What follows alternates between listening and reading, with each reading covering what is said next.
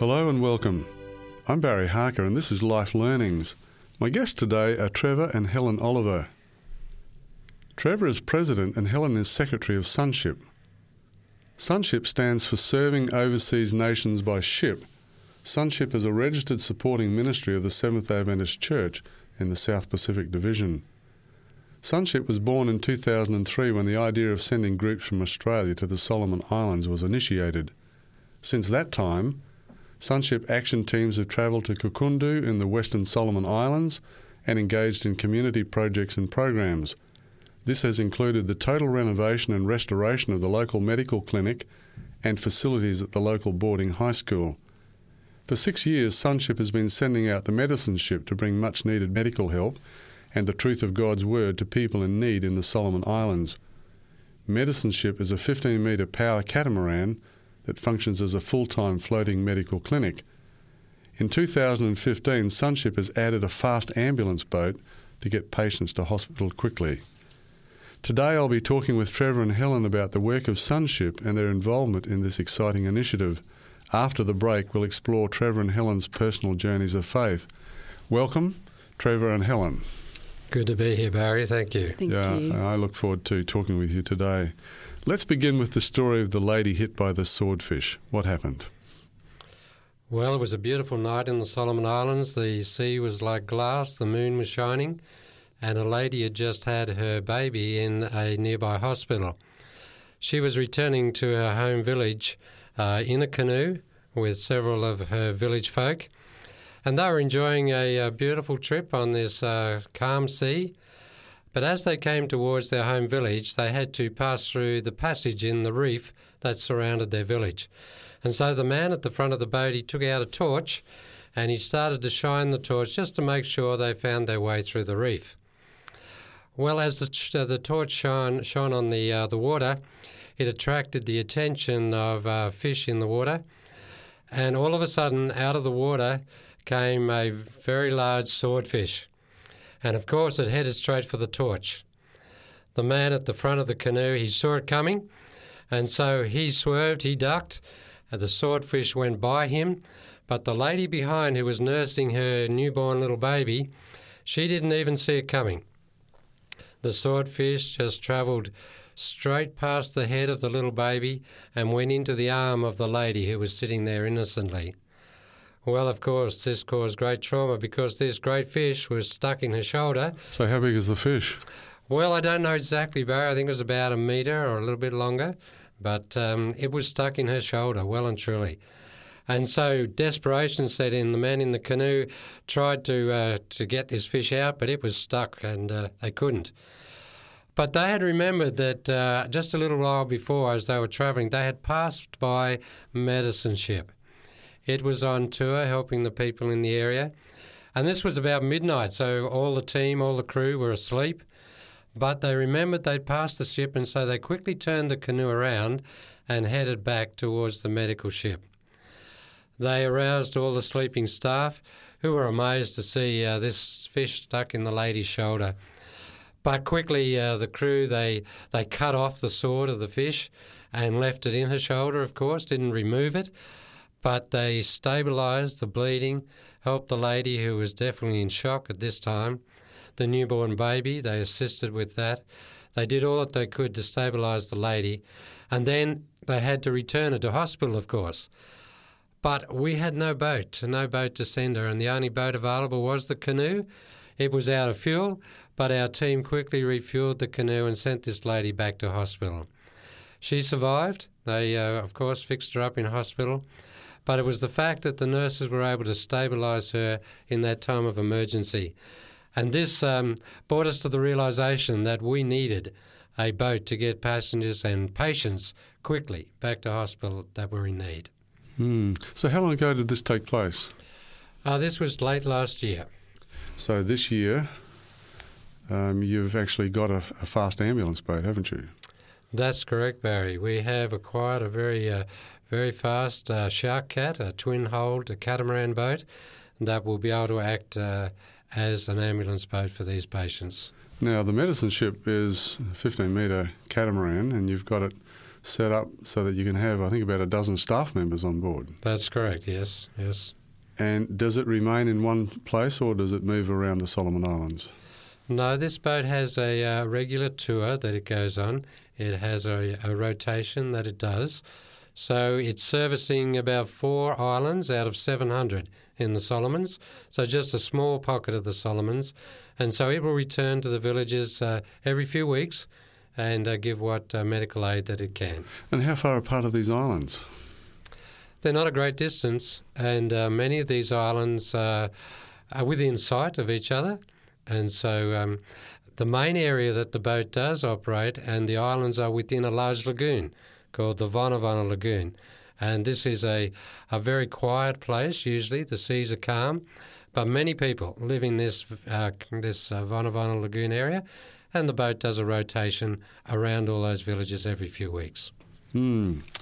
Now, you've got another story too, haven't you? This is the one about the lady attacked with a knife. Tell me about that one. Well, it's similar in many ways, but uh, a lady was brought to the ship one day who unfortunately had been attacked by a man. Uh, he was uh, intoxicated and he had taken to this lady with a large machete. And if you've been to the islands, you know that most people carry these large bush knives just to do their gardening and uh, general work. But this man attacked the lady with this very large knife. Again, she was badly cut in many places, but in particular, she had a large cut to her head and uh, her skull was fractured. And she was brought to the team on the ship in such a bad way. And once again, the team stabilised her, did what they could, stopped the bleeding, and again, we had to get her to hospital. But on this particular occasion, it was a very, very uh, rough sea. Uh, it was a rainy night, and so they had a terrible trip to hospital. So the trip actually probably did as much harm as the attack with the knife. And once again, we decided we needed a boat to get these patients to hospital quickly. So both of these stories sort of uh, highlighted the need for you to have that fast ambulance boat as well. That's correct. The big ship it uh, treats very uh, a lot of people, many patients, but uh, only occasionally do we have these emergency situations where we need to get people to a hospital. So, what sort of services do you provide on the boat itself? Well, they're fairly basic, Barry. Um, it's not uh, rocket science, but mostly uh, first aid. Uh, the nurses and doctors will administer treatment for cuts and sores. Tropical ulcers are a big thing. They uh, they cause a lot of uh, problems to the local people as well as uh, visitors, and so we have a lot of tropical sores. But then malaria, there's still malaria around that needs to be treated. But then it comes down to simple aches and pains that people have as well, and um, infections that they need antibiotics. So we're just doing basic medical work. So what are the what are the major challenges that you face in in the work that you do? The major challenges are the the um, capability to attend and help more people. At the moment, as I said, we're only focusing on a small area. There are hundreds of thousands of people that just don't have help. So the challenge is how can we help those people? How can we expand our services? You see, um, there are local hospitals in the area that are scattered around, but people don't have the ability to get to those hospitals.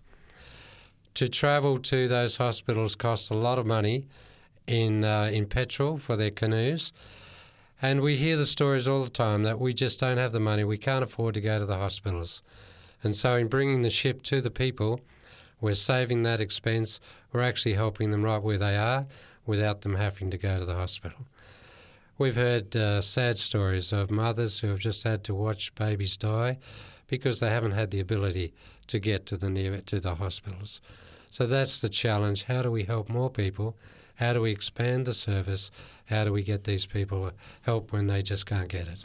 That's a pretty big. Uh, that's a pretty big goal for us for a small or, a small private organisation, isn't it? Yes, Barry, absolutely true. Uh, but in countries such as the Solomons, the government, who are verbally very appreciative, do not have the resources to help. So it's, it's really up to private organisations to be able to do this sort of work. Now, they, they do provide your medicines, I understand. Yes, the government does provide all our medications, our antibiotics, uh, all the basics they do provide for us, and we're very grateful for that. We always have the challenge then of providing bandages and dressings and those extra things, but the government certainly provides us with the basic medications. I imagine that they would uh, be helpful in other ways too, opening doors for you to uh, to get things or smoothing the way for you to, to do things there. What's your experience of uh, Sonship, Helen? What do you what do you do? I mean, you're the secretary of the organisation. Yes. But uh, do you go out there with, with Trevor? Do you go out frequently? Um, so, what level of involvement do you have? Um, well, my main job is really to um, collect all the items that we need to send out there to help support the people there. So uh, we collect the medicate, uh, the bandages and things like that. Then we pack the crates or the containers, and then we go out there and unpack them.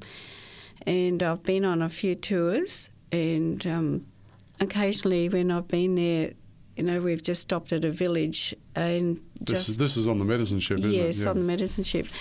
Um, and just at the time when somebody has had badly infected hand and couldn't get to hospital, so we've been able to provide them with the antibiotics and little something simple as you can go down to the um, pharmacy here in Australia and buy yourself some bandages or band aids or even Disprin or you know uh, Panadol. But out there, they just don't have that facility, and so that those little things help. So yeah, It sounds um, it sounds like the major challenge is actually the distance.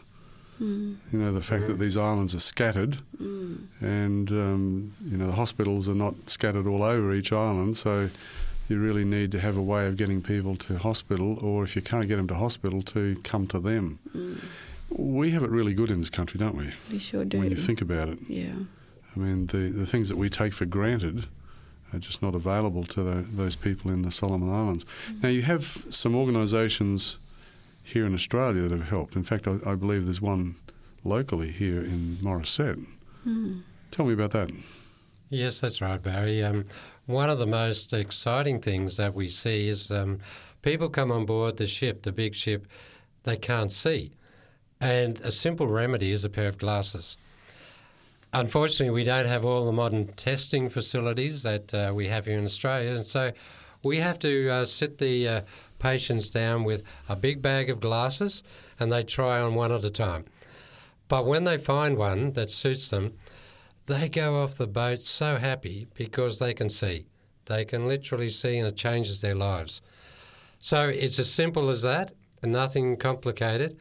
But amazingly enough, we have a company here in uh, Morisset that provides all those glasses for us.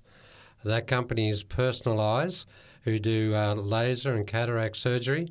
And many times the patients simply give away their glasses, and Personal Eyes passes them on to Sonship. So we have a supply of hundreds of glasses that we share with the local people. This support has been amazing in changing people's lives. And as well as that, they have contributed cash and donations to help with the ship as well.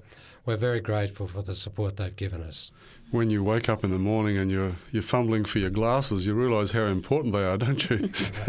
Absolutely. I think that's. Uh, I think that sort of illustrates just how a simple thing like a set of glasses can make a difference to to quality of life. Mm.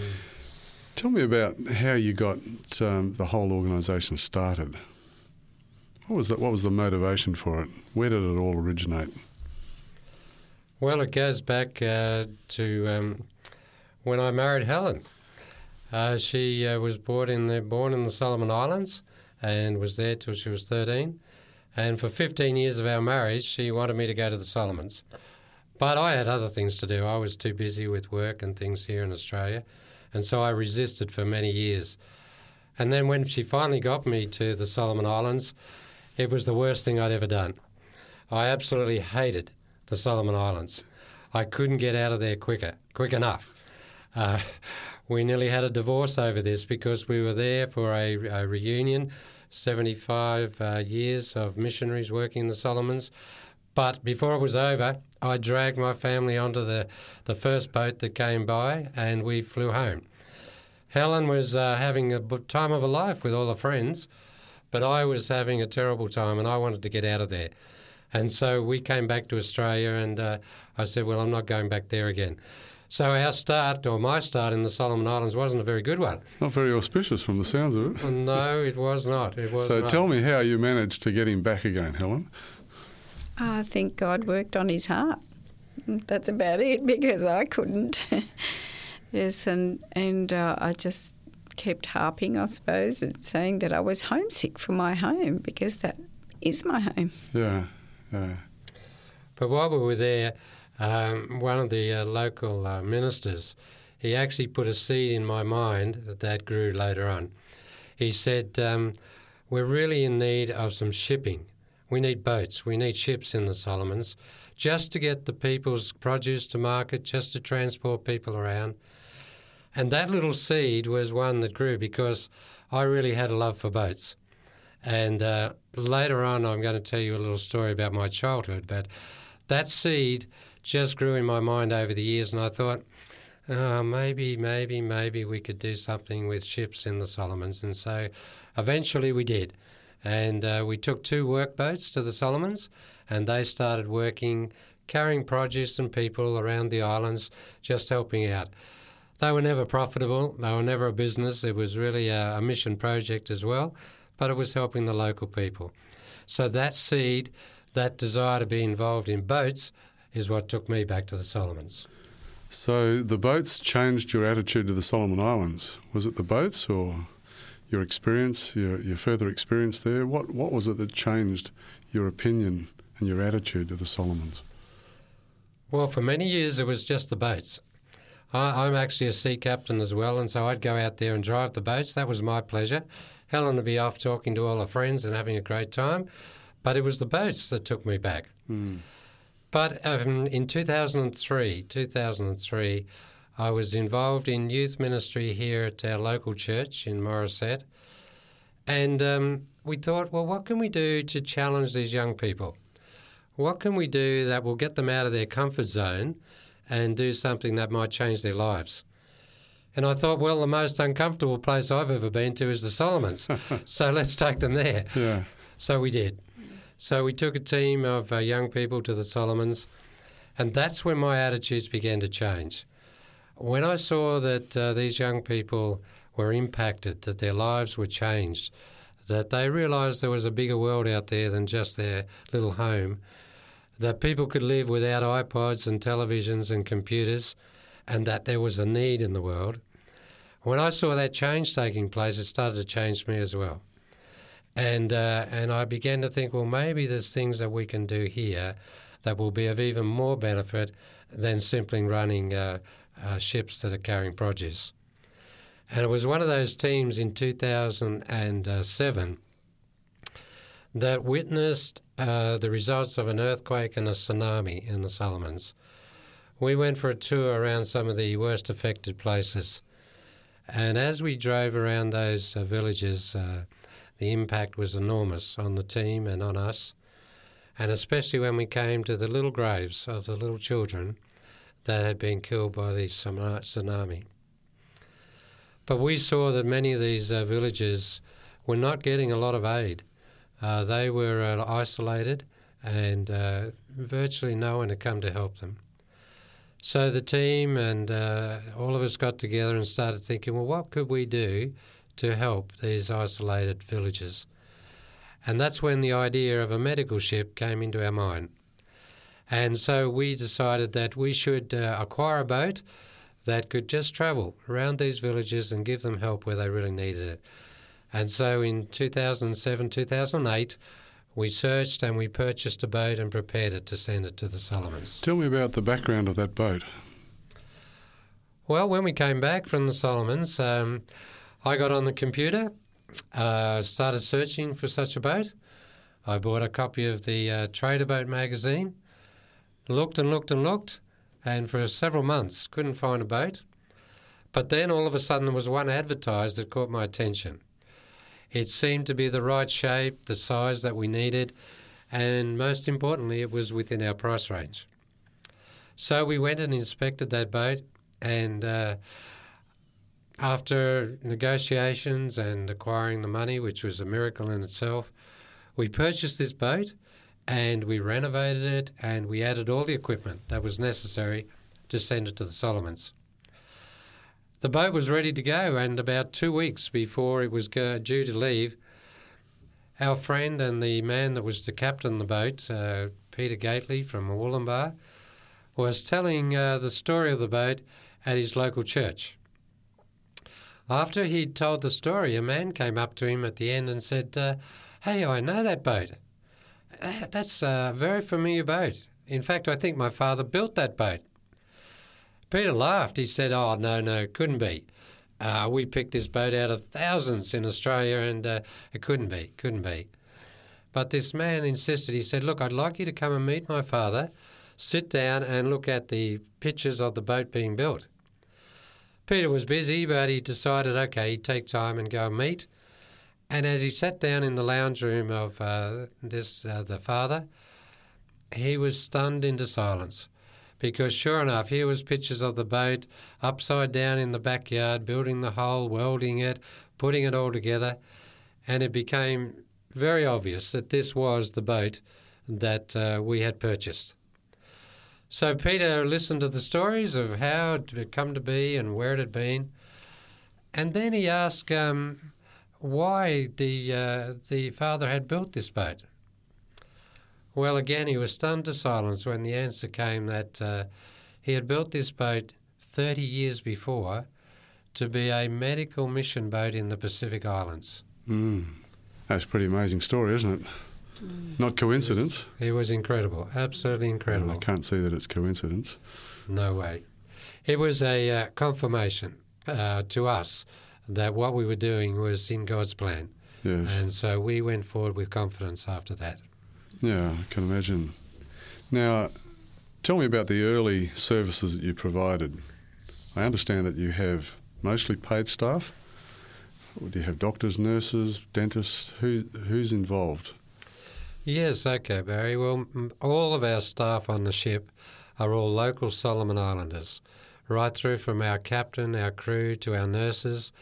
And we have doctors, not all the time, but they come and visit on occasions. Uh, but one exception to that was the very first doctor that came on the maiden voyage. I'd mentioned that group that we had taken out from our local church in 2003.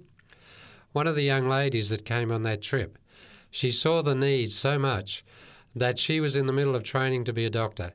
She finished her training and then came back as the very first doctor to work on board the ship on its maiden voyage. Mm.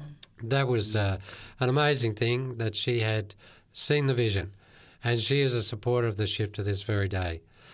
But mostly the people on board are Solomon Islanders. They do a great job, and they're all paid staff. But we have one volunteer manager, an Australian, that goes out just to oversee everything, and he's the only Australian or expat involved in our program in the Solomons. So, where do you get your financial support from? Is it donation based? Everything is donation based, absolutely. Uh, we don't have any big sponsors. We don't have any big companies that provide money. There is a few very faithful, everyday, normal Australians mm. who help finance the ship. It's always tight. Every month we come to the uh, the end of the month thinking, how are we going to pay wages this week? But God provides, and our, our sponsors, uh, our donator, donor, donors are always faithful in providing enough money. So, how many staff are you supporting?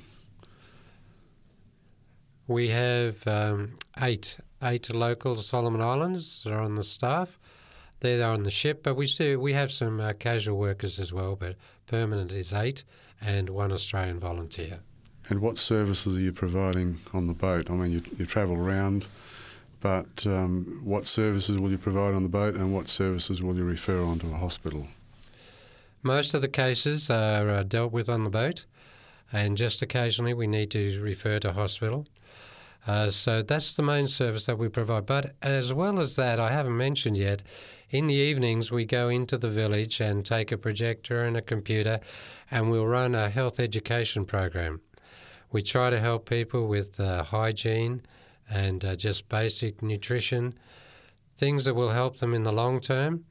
Unfortunately, our Australian diseases such as diabetes is becoming uh, not common, but it's coming and is there. And we're trying to help and educate the people in their diet so that they can avoid these diseases in the future. Now, tell me about the successes. I understand that you've treated thousands of people. What sort of numbers are we looking at? About Helen. 35,000 to date in just the seven years that Medicineship has been working there. So that's an awful lot of lives that have been helped over the years. 35,000 services. That's wonderful, isn't it? Just from a small, a small organisation, um, growing. That's really fantastic. You also have some conversions to Christianity as a result of that, don't you? Mm.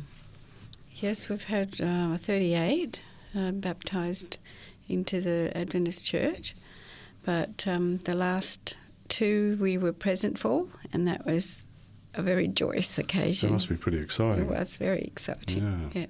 Yeah, thirty-five thousand. That's um, that's a huge amount of work from just disliking the Solomon Islands to actually taking a boat over there and providing these sorts of services. What's your attitude to the Solomon Islands now?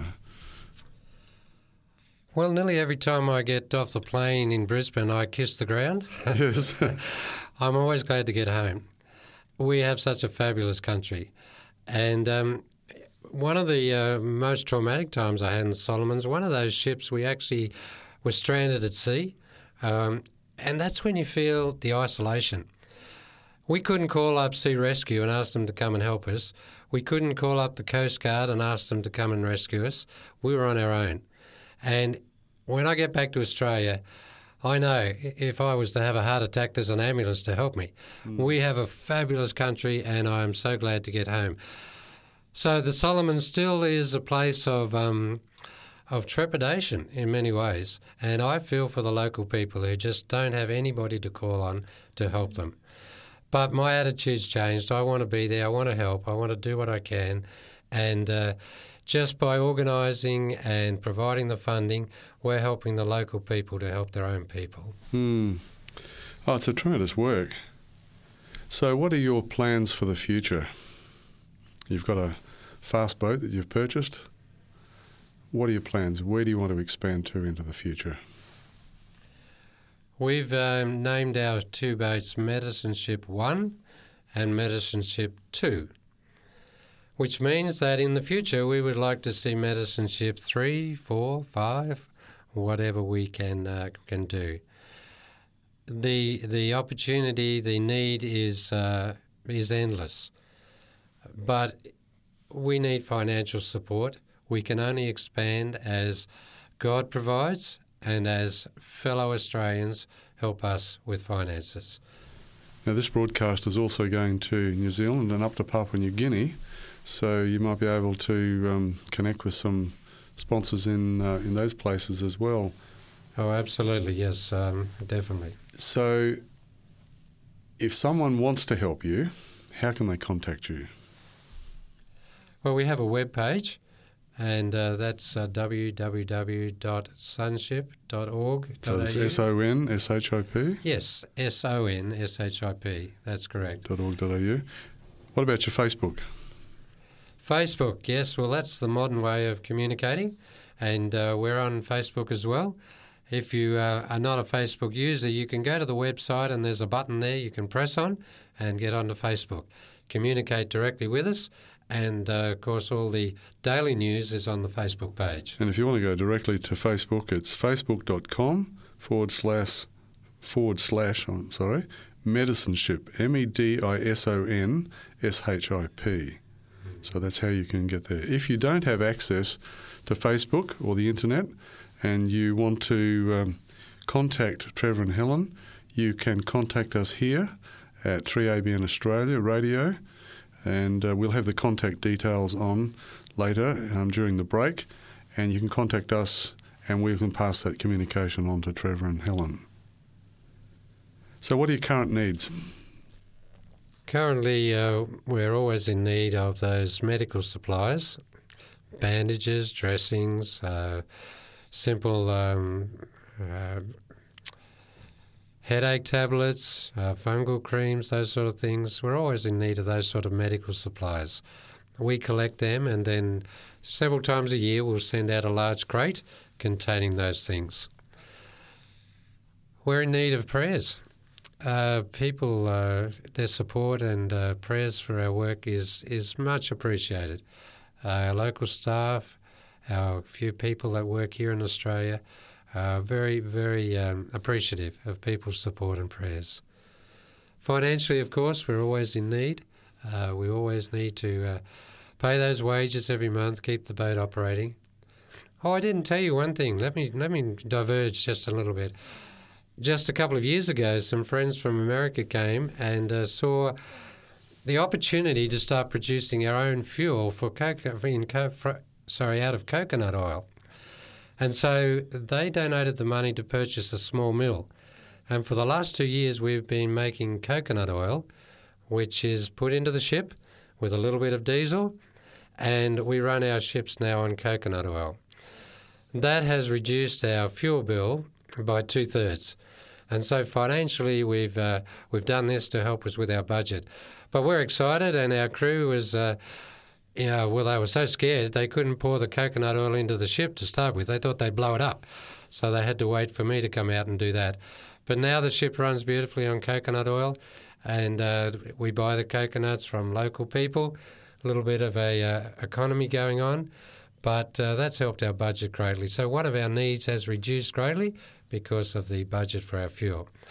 But of course, uh, we are in need of finances to help us in our day to day operating costs. It's really a fantastic project that you're involved with. It's uh, really an amazing one. How dangerous is it? I mean, you've got ships and reefs and islands and, and oceans. How dangerous is it over there? The um, the possibility of an accident is always there, as has been illustrated by some of our patients. So it is essential that uh, we take great care in operating the ships, and we of course are always uh, asking for God's protection to be with our crew, to be with our team. And to this point, we have not had an accident, or we haven't even hit the reef with a boat or anything like that. Uh, God has been with us in the last eight years.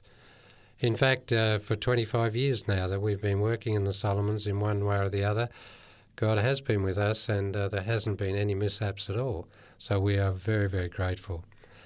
But the, the possibility is always there. Mm. And the, the great problem is the isolation that you're a long way from getting help. So for the local people, they live with that, they get used to it, but that uh, that possibility is there, it's always present. Now, Sonship has also been involved in refurbishing clinics Hmm. in the Solomon Islands. Helen, tell me a little bit about that. Well, in 2004 was our first Sonship team that went to Kukudu Clinic, and um, we totally refurbished it. Refurbished it. Um, we took out new beds for it, mattresses, bedside tables, repainted the inside and outside, and um, years down the track. Uh, we just keep doing that. Our local church has adopted that clinic to keep looking after it. And so every year we take out a team. Um, sometimes they don't do the clinic because it doesn't need attention every year, but we then have expanded to the local high school. And the last few years we've gone a bit further into the Vonavona Lagoon where the medical boat has been and helped some of the schools there and um, so that has been really greatly appreciated too. How many refurbishments have you done? Sounds like quite a few. Well, we've done a few with Sonship, but the idea has grown you know, to other areas. Um, a program called Adopt a Clinic has been started as a result of our work, and around 56 clinics in the Pacific have been adopted by various churches and groups. And so the, the little work that we started has been taken on by others and uh, has had a great effect around the Pacific. You're listening to Life Learnings with Barry Harker on 3ABN Radio Network. My guests are Trevor and Helen Oliver, President and Secretary, respectively, of Sonship. Sonship operates a full time floating medical clinic in the Solomon Islands and also has a fast ambulance boat as well. We're going to go to a break now. When we come back, I'll be talking with Trevor and Helen about their personal journeys of faith. If you have any questions or comments in relation to today's program, you can call 3ABN Australia Radio within Australia on 02 4973 3456 or from outside of Australia on country code 612 4973 3456. Our email address is radio at 3abnaustralia.org.au. That is radio at the number 3 ABN Australia, all one word, .org.au. Our postal address is 3ABN Australia Inc., PO Box 752, Morisset, New South Wales 2264 Australia. Thank you for your prayers and financial support.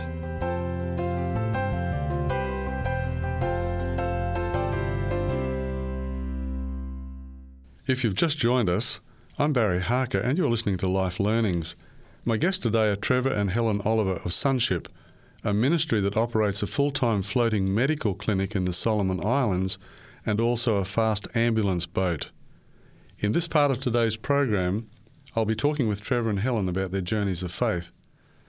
Trevor and Helen, tell me about yourselves. Let's begin with your early lives and families, and I think we'll start with Helen. Well, I was um, born number five child to missionary parents in Solomon Islands. So Honiara is my birthplace. Um, and at three years old, my parents moved up to Kukudu in the west. And it's such a picturesque, idyllic paradise Mhm. of a place. And I was 13 when I left there. So it's uh, a, has a very big part of my heart. And um, so I kind of feel I'm part of the, the Solomon Island people. When I go back there, they treat me like family. Mhm. And um, but coming back to Australia was a very hard adjustment. Yeah. But growing up there, we would do homeschooling. Mum taught us. and She was a nurse, so in between delivering babies and clinic work, she'd help us with the work, school work. Um, but that was in the morning, so the afternoons were then spent playing with all the local children. So um, I can communicate in three languages now uh, uh, English and Pidgin English and the Marovo Lagoon and Marovo language, which was um, very fluent back then. It's a bit a bit rusty now, but I can understand it. And so it was a lot of fun. We had a lot of canoes to play in, so I became very um, stable in canoes and loved playing the rivers and the oceans. Um, It sounds pretty idyllic. it is. I dearly would have loved to have had my children grow up there, but that wasn't to be. But they have been back there several times and um, have enjoyed their times out there too. And our grandson has uh, been there till he's two, and um, he loved the food, and that was that's one thing that I had difficulty adjusting to in Australia was all the food because the uh, food I was brought up on in the Solomons is taro and tapioca and um, a lot of different things that you don't get in Australia. So typical Australian potatoes and carrot and cabbage that wasn't part of my diet and every time we'd come home on furlough every four years mum would have trouble getting us to eat food in Australia. But at 13, my parents sent me home to a great aunt in Western Australia to go to high school, which um, was a huge adjustment. I found it difficult to make friends, um, and I found it difficult to communicate in in Australian way but uh, over the years I've adjusted, and then um, it's uh, it's been Solomon Islands has still stayed part of me. I just can't shake it. Mm-hmm. Um, it's it's just part of me, and so I I, I really am black and white, and or nationalities are mixed up. So when I'm in Australia, I feel homesick for Solomon Islands. Mm-hmm. And then when I'm out there visiting, I feel homesick for Australia. So it's a bit of a, a weird feeling. I guess that's um, something that happens to people who've lived across two cultures. Yes, I've heard that missionary children are a bit like that. I'm not sure where they fit in, but I feel I fit into both cultures mm-hmm. and I love going back and forth. Mm-hmm which I guess is the real reason that I um, was able to drag my husband back there after many years of trying. And I'm so grateful now that we can go back and help the people there because they are so um, less fortunate than we are. We have so much here, they have so little, and yet they're always happy. They're always happy. I guess it's not nice to be torn between two cultures, but it's also nice to be able to experience both cultures, isn't it? It is, yes. I, the I fact that you the can, the fact there. that you can go back there and renew your your um, sort of contact with with the mm. Solomon Islands, I think that's a great thing. Mm. Trevor, tell us about your background. Well, I was brought up in uh, probably what you'd call an average Australian home. Lived in a town called Goulburn, nice cold place, and so the tropics is very different to that. And uh, so I was brought up by a good Christian family. Mum and dad were great parents, had a great brother, so we were just a tight knit family. And so um, nothing exciting in our lives like going overseas or exploring, just uh, life. I, uh, my dad was a builder at the time, and I did a carpentry apprenticeship with him.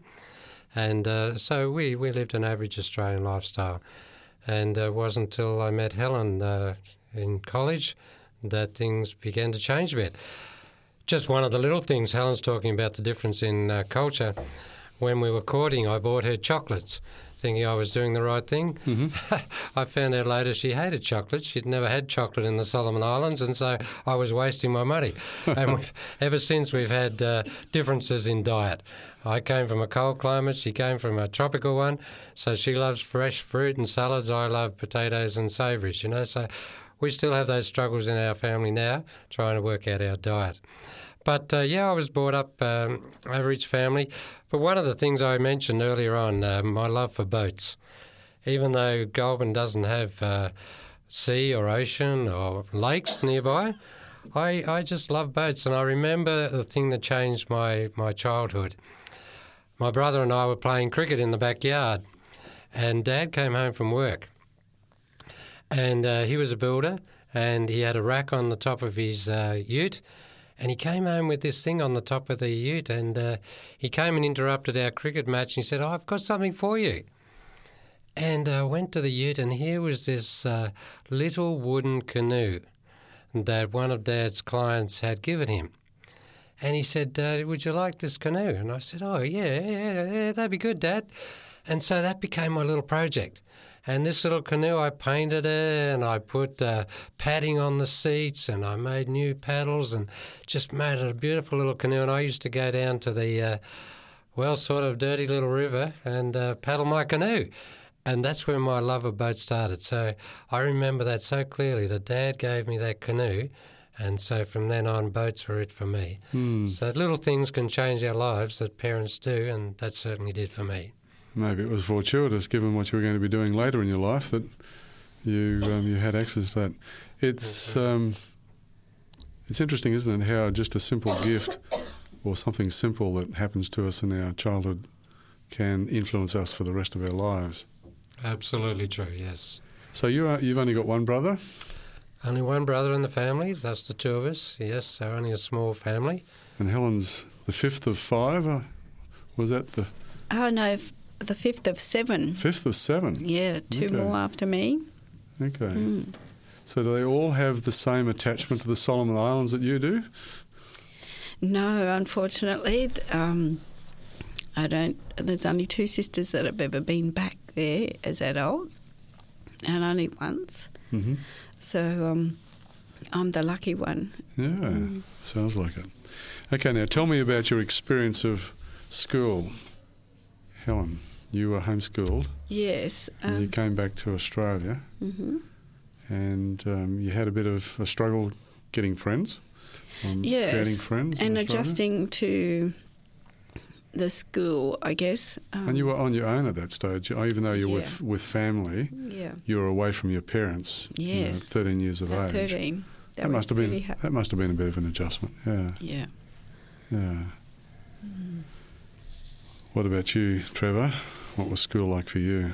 Well, um, yes, school. I went to public school, primary school, and high school in Goulburn, and uh, yeah, I uh, I did reasonably well at school, but my heart wasn't in it like many young people. But uh, yeah, I finished school and uh, then did my building carpentry apprenticeship, and uh, did that at Goulburn Tech, and also at Avondale College, where I did a two-year course as well, and that's where I met Helen. Well, what was your experience of religion? Well, I was brought up uh, a Seventh day Adventist in a loving home. And um, I always believed there is a God. And when I came back to Australia at 13, I was baptised. Um, never, f- never thought anything different. But I guess the the last 10 years, um, having this, um, having to have a trust in God providing for medicineship and all the, um, um, all the, the dark times that you go through, not knowing where you're going to get the next a bit of money from to pay for the, the local wages, has taught me to really um, just wait on the Lord, and in His time, He does provide. If it's His will, and if sometimes when it's not His will, then we just still have to accept. Um, so I guess my faith has grown Hmm. going through these experiences. What about you, Trevor? God has always been part of my life, and um, I, I've always wanted to do His will. But you know, um, right now um, we have the assurance that what we're doing is His will. That makes all the difference. Mm-hmm. It um, it was um, what's the word cemented, ratified in our minds by a little story, which I would like to tell you in thirty seconds. There was a little village in the Solomons where the ship had gone past for years. A lady on shore had been watching the ship and wondering, why doesn't it come to my village? But it had bigger villages to go to. So eventually they were ahead of schedule on the ship one day and they called into this little village and the lady came on board and told her story. And she said, I had a dream. I had a dream. You see, I'd married a non Christian man, and I always wanted him to be introduced to God and to Christianity, but I didn't know how it was going to happen. She had a dream, and she said, God told me in the dream that her husband would be helped by a ship. And she said, when she came on board our ship, she saw the sign medicine ship on the side, and she said, That's it. That's what I saw in my dream.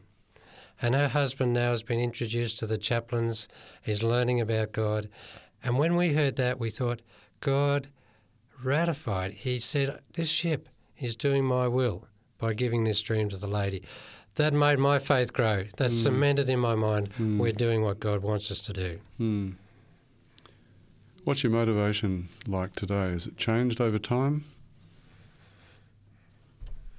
Certainly has. Uh, from just uh, doing ships and boats, my motivation now is to see more people, not only blessed medically and physically, but spiritually.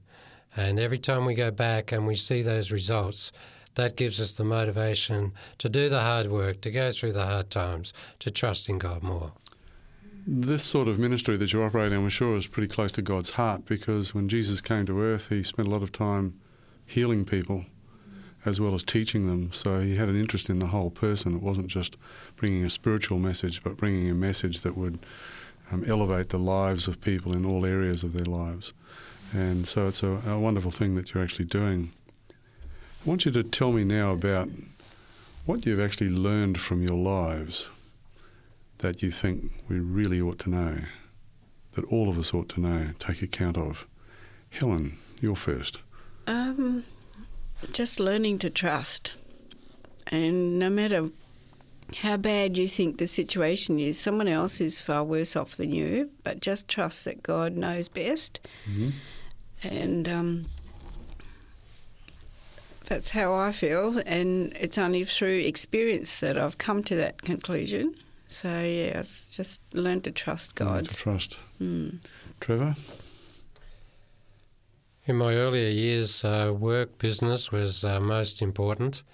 Um, making a livelihood, putting things together for this uh, for my family. But you know, the Word of God says, uh, "Seek ye first the kingdom of God, and all these things will be added unto you."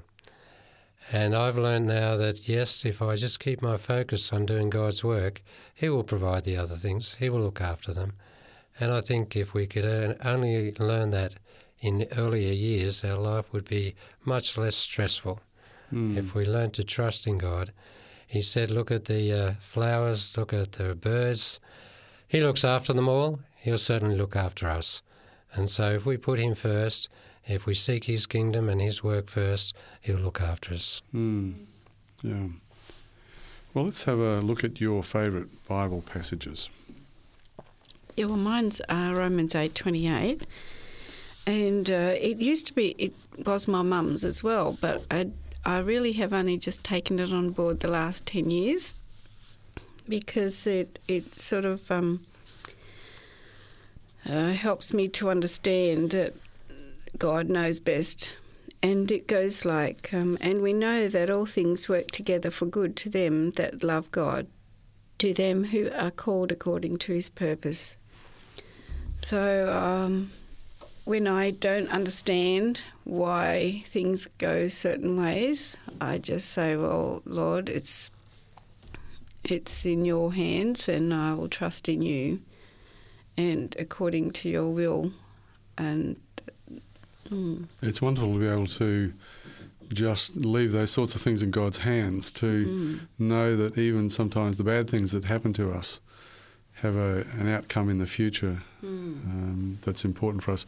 So we can trust God, even though we don't see the future like He does. mm, Um, we can trust our lives into His care and know that um, if we put our trust in Him, that we're safe, mm. no matter what happens to us, that we're safe.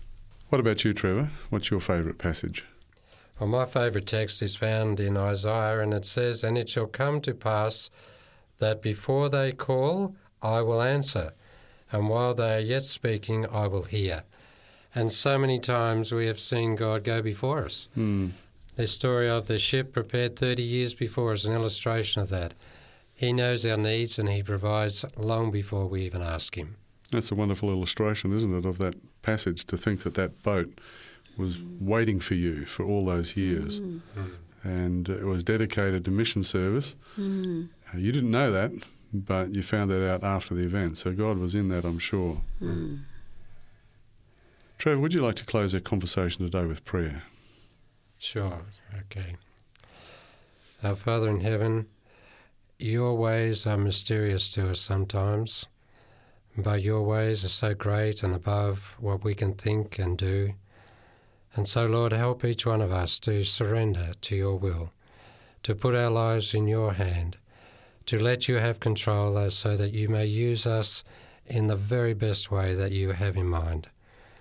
As we do that, Lord, we know that you will guide our lives, that you will bless us, you will provide our needs, but you will give us the comfort of knowing that you are with us.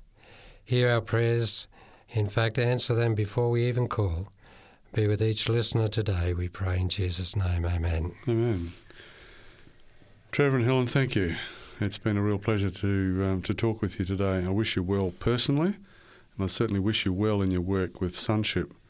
And if there are any listeners out there who want to uh, contact Trevor and Helen, they can do it through the website, which is www.sonship, S-O-N-S-H-O-P dot org dot au, or on the Facebook account, which is facebook.com forward slash medicineship, M E D I S O N S H I P. If you don't have access to either of those two ways, contact us here at uh, 3ABN Australia Radio and we'll pass the message on to Trevor and Helen. I'm Barry Harker and this is Life Learnings. My guests today have been Trevor and Helen Oliver of Sonship, a ministry that operates a full time floating medical clinic in the Solomon Islands and also a fast ambulance boat. Remember to tune in again next time as I speak with another fascinating guest or guests on life learnings. Until then, bye for now and God bless you and keep you.